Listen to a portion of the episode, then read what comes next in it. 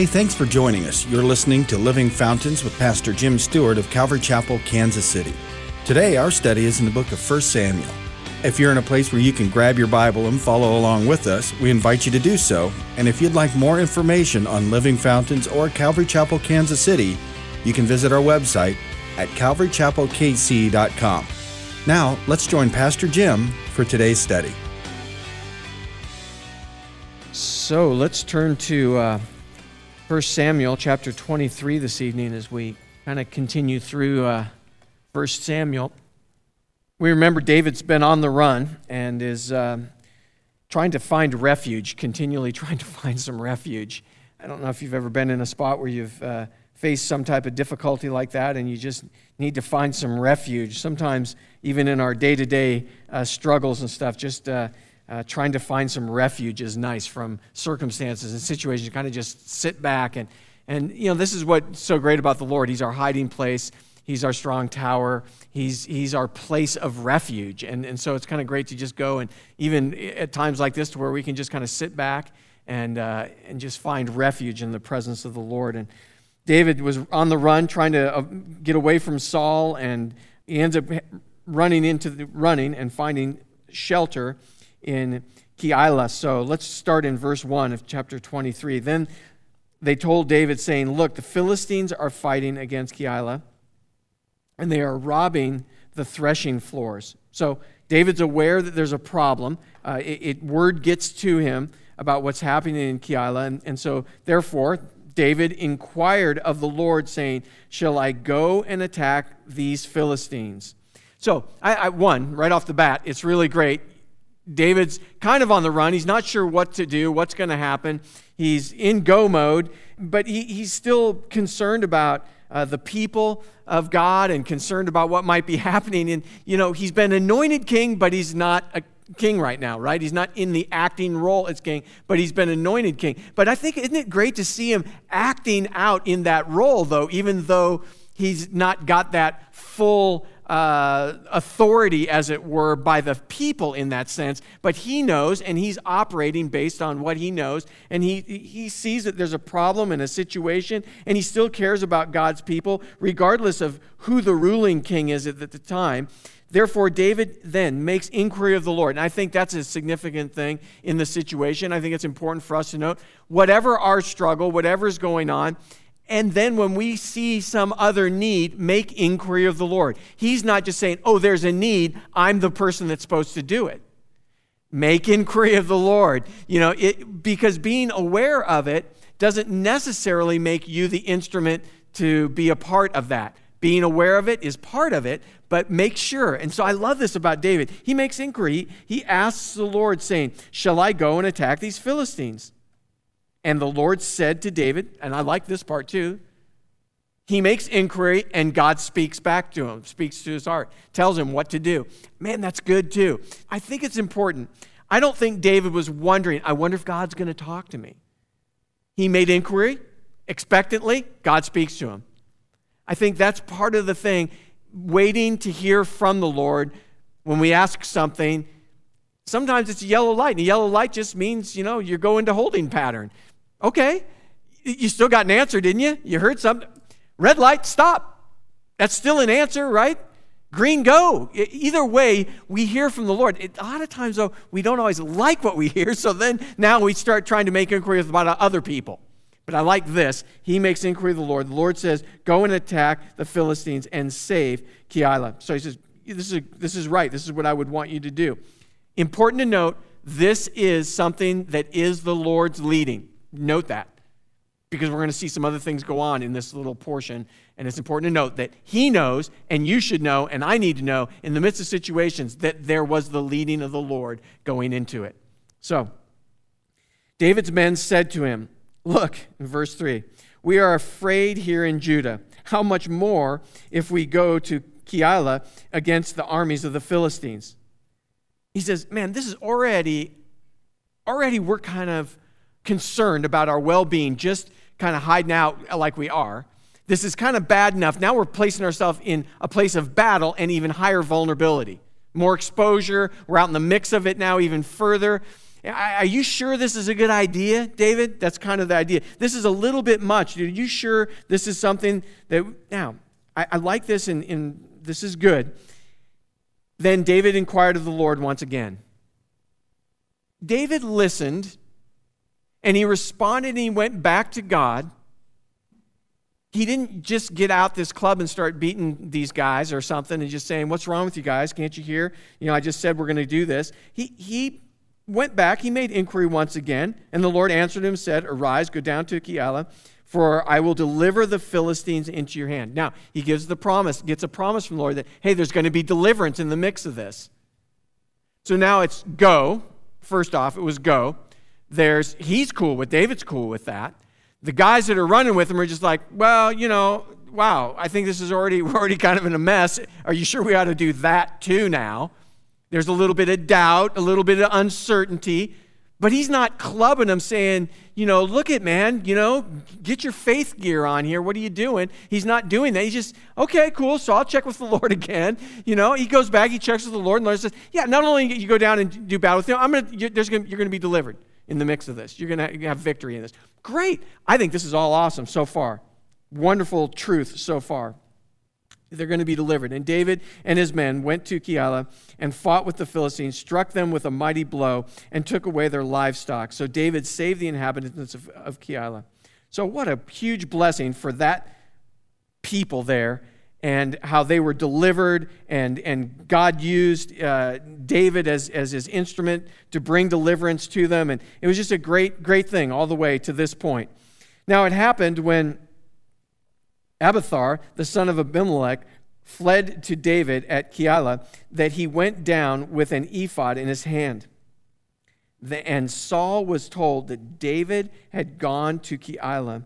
So Saul said, God has delivered him into my hand, for he has shut himself in by entering a town that has gates and bars. And then Saul called all the people together for war to go down to Keilah to besiege David and his men. So, Saul catches wind that this is where he, he becomes aware now, this is where David's hiding out.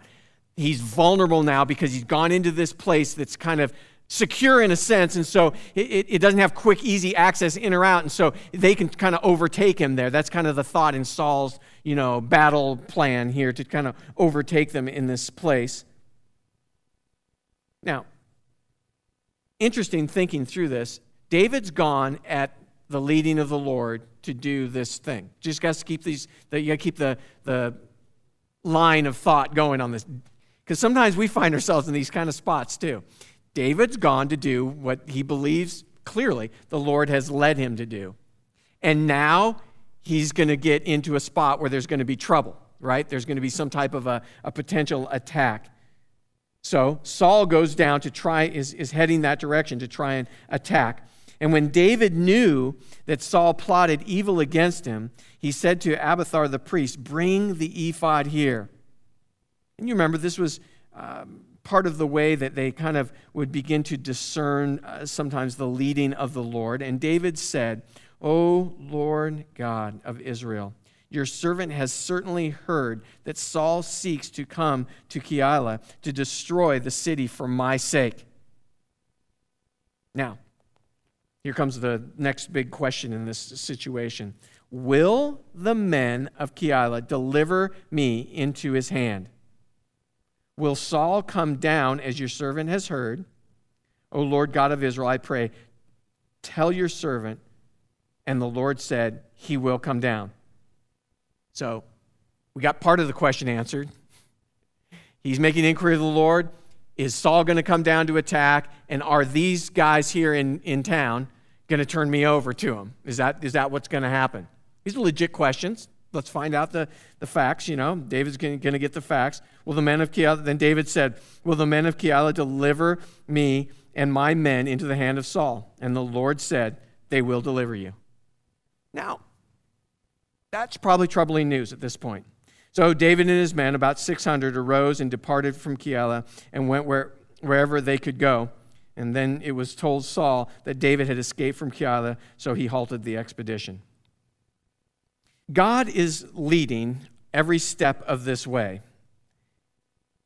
this would not be the anticipated, this wouldn't be something that I would expect, I don't think, or something that we would expect, except for if we think through a couple of things.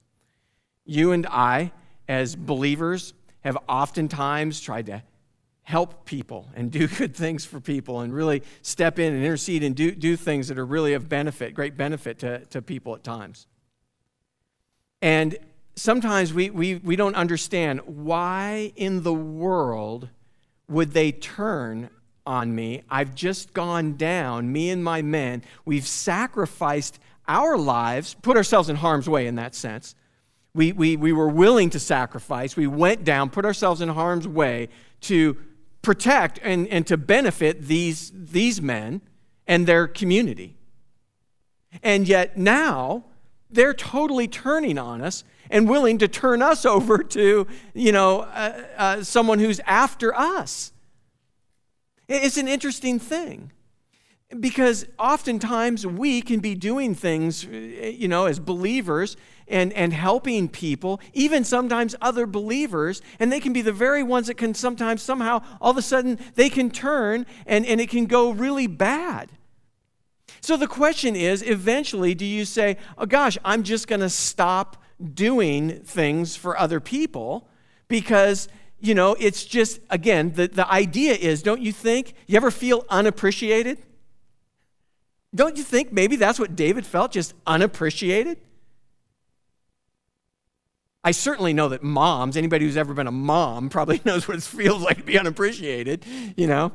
Um, you know, it's just, it's part of things sometimes. You feel unappreciated sometimes. And I'm certainly sure that David might have been in that kind of, golly, you got to be kidding me.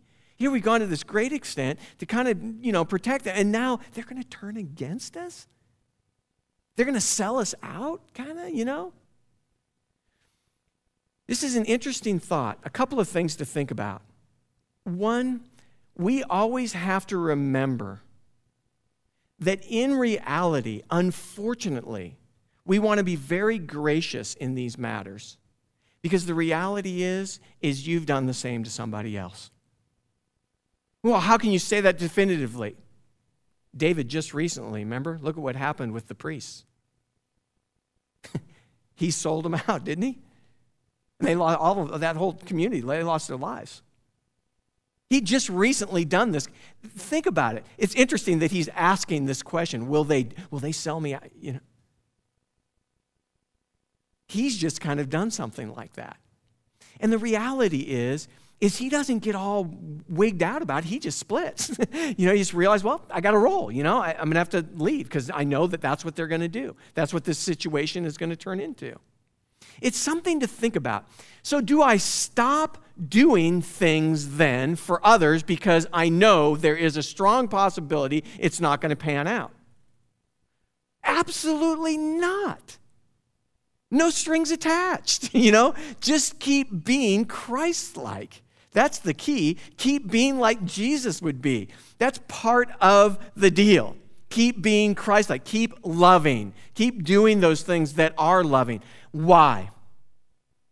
Would you turn back just for one second to verse, I believe it's verse 5. These guys are always on the run. They're, uh, you know, they're, they don't have, you know, it's not like they stop and, oh, well, look, gosh, let's plant some corn or let's plant some whatever and harvest this. You know, they're, they're, they're on the move. These guys, he's got, what, at this point, close to 600 guys running around with him. And it, that's a lot of people to feed. He probably feels like he's the responsible party to that. And think about what's going on here. They end up, by doing what they did, they did what they did out of their own, the leading of the Lord. It was godly to do what they did, right? Because it was the leading of the Lord for them to go in and deliver that city, right? That was it was the leading of the Lord, therefore it was godly. It's just like us doing things for others, but Jesus has spoken to us that we're to do those things for others. You know, we're to, to care for and, and love on others. And, and then it, this interesting thing comes up in verse 5. When they struck them in the middle of the verse with a mighty blow and took away all their livestock, all of a sudden, here's this massive provision for them. God's provided massively for them. See, God's economy doesn't work the way our thinking works, okay? God's economy works the way God's economy works, the way God's designed it to work. And it's based on our obedience to the Lord. So we're not giving to get or doing things to get. You see what I'm saying? We're doing things just unto the Lord. But we can have the expectation that if we're doing those things, that God's going to take care of things. Isn't that amazing? Right? Just tucked away right in the middle in there, in all of this stuff that's kind of turbulent and seemingly not very clear, except for, well, God told them to go down there. And all of a sudden, the whole thing went south because after they had the victory, now all of a sudden, these guys are going to turn on them and turn them over to, to Saul. And it's like, wow, but I don't see David really flipped out about that. They got provision. God took care of them because they were obedient to the Lord to do what God purposed them to do. Now, certainly, we would aspire not to be those that would uh, do things like this.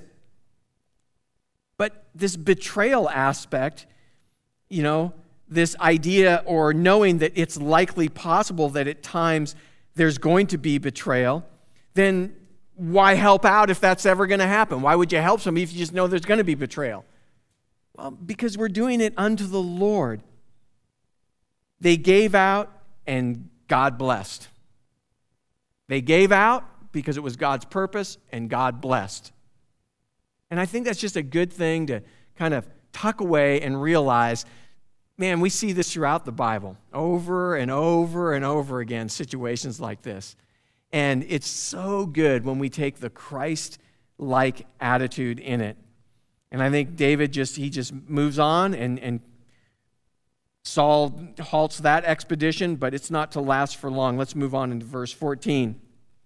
And David stayed in strongholds in the wilderness and remained in the mountains in the wilderness of Ziph.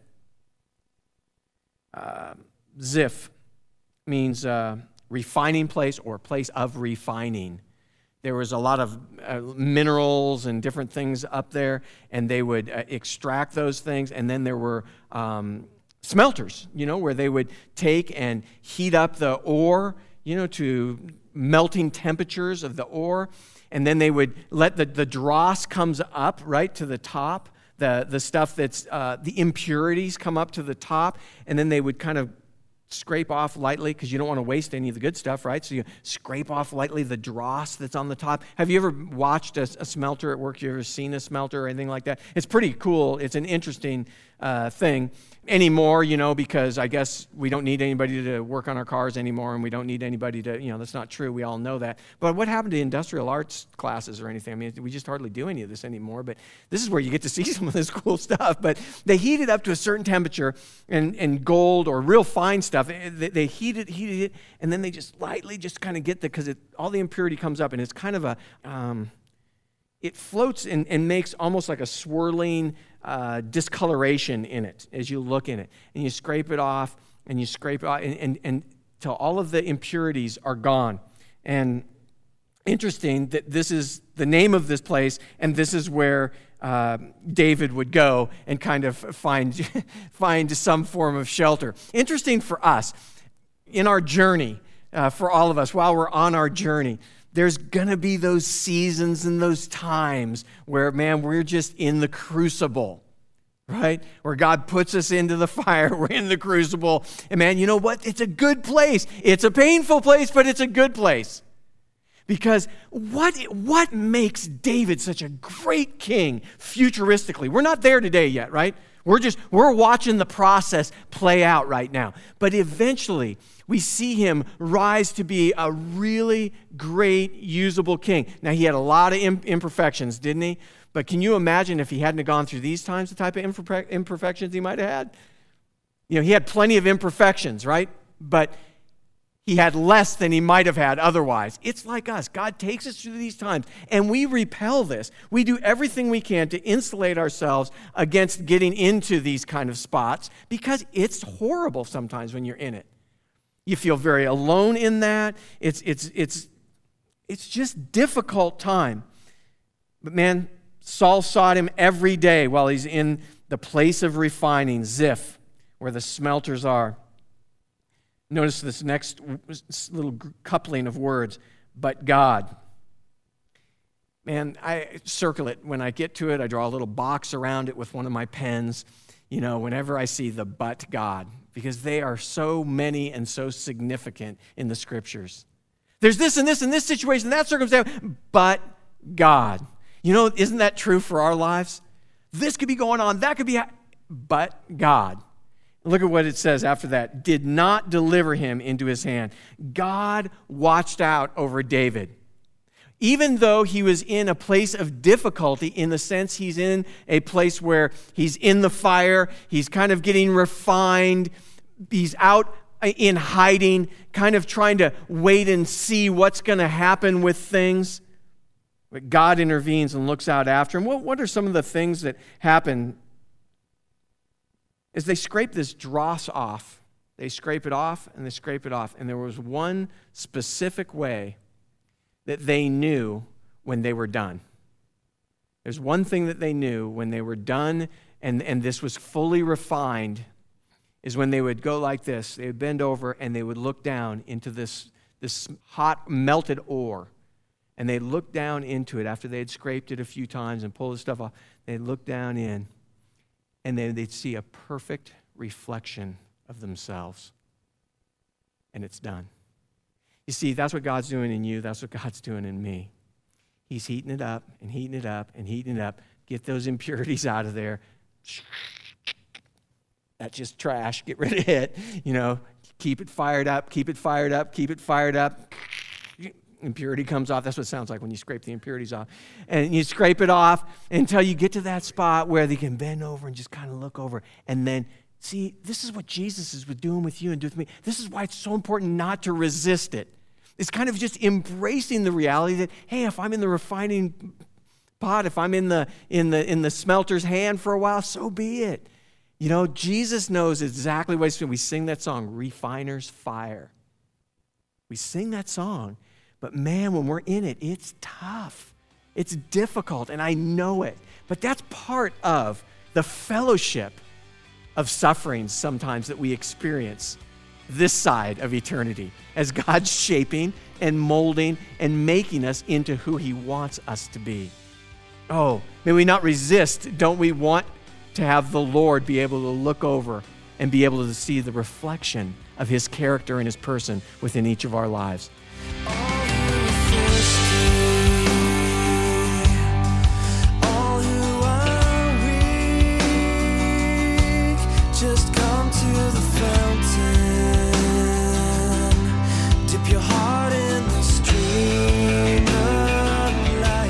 Hi, this is Pastor Jim. Thanks for listening today. And I know that some of you may have a tug on your heart that the Lord's just kind of speaking to you personally and that you'd like to give your life to Jesus or maybe like to give your life back to Jesus. Well, this is your opportunity, this is your time. Jesus said, Behold, I stand at the door and knock. If anyone hears my voice and opens the door, I will come into him and dine with him and he with me. Jesus desires to have fellowship, personal relationship with us. And so he stands at the door of our hearts and knocks. He loves us. He doesn't force entrance into our lives, but he wants you to open the door and invite him in. And so I want to give you an opportunity right now just to pray a simple prayer of faith Again, it doesn't matter whether you're driving or you're sitting at home or you're out on a walk with the earbuds in, whatever it might be, but this is your opportunity to give your life and get back to Jesus or give it to Jesus that you might have everlasting life. He wants to spend all eternity with you and He wants you to have life abundant. So if you would just pray this simple prayer with me Jesus, I want to invite you into my heart to be my personal Lord and Savior. I want to ask that you would forgive me of all of my sin. And I pray, Lord, that you would just take my sin and my old life and just give me a new life in you. I thank you, Lord, for forgiving me. I thank you for the new life that I have in you now. And I just ask that your Holy Spirit would come into my life and fill me to overflowing, that I might accomplish your purpose. Lord, that your will would be done now in and through my life. I give my life to you. I thank you for the new life I have. And I ask all this in Jesus' name. Amen. If you prayed and received the Lord into your heart today, we'd love to hear from you. You can contact us or another Bible teaching church in your area so you may be encouraged in your new journey. If you'd like more information about Living Fountains or Calvary Chapel, Kansas City, simply visit our website at calvarychapelkc.com. If you're in the Kansas City area and you'd like to join us for worship, we meet in Overland Park on Sunday mornings. The service times and directions can be found at calvarychapelkc.com. It's been great spending time with you today in God's Word, and we look forward to you joining us next time on Living come.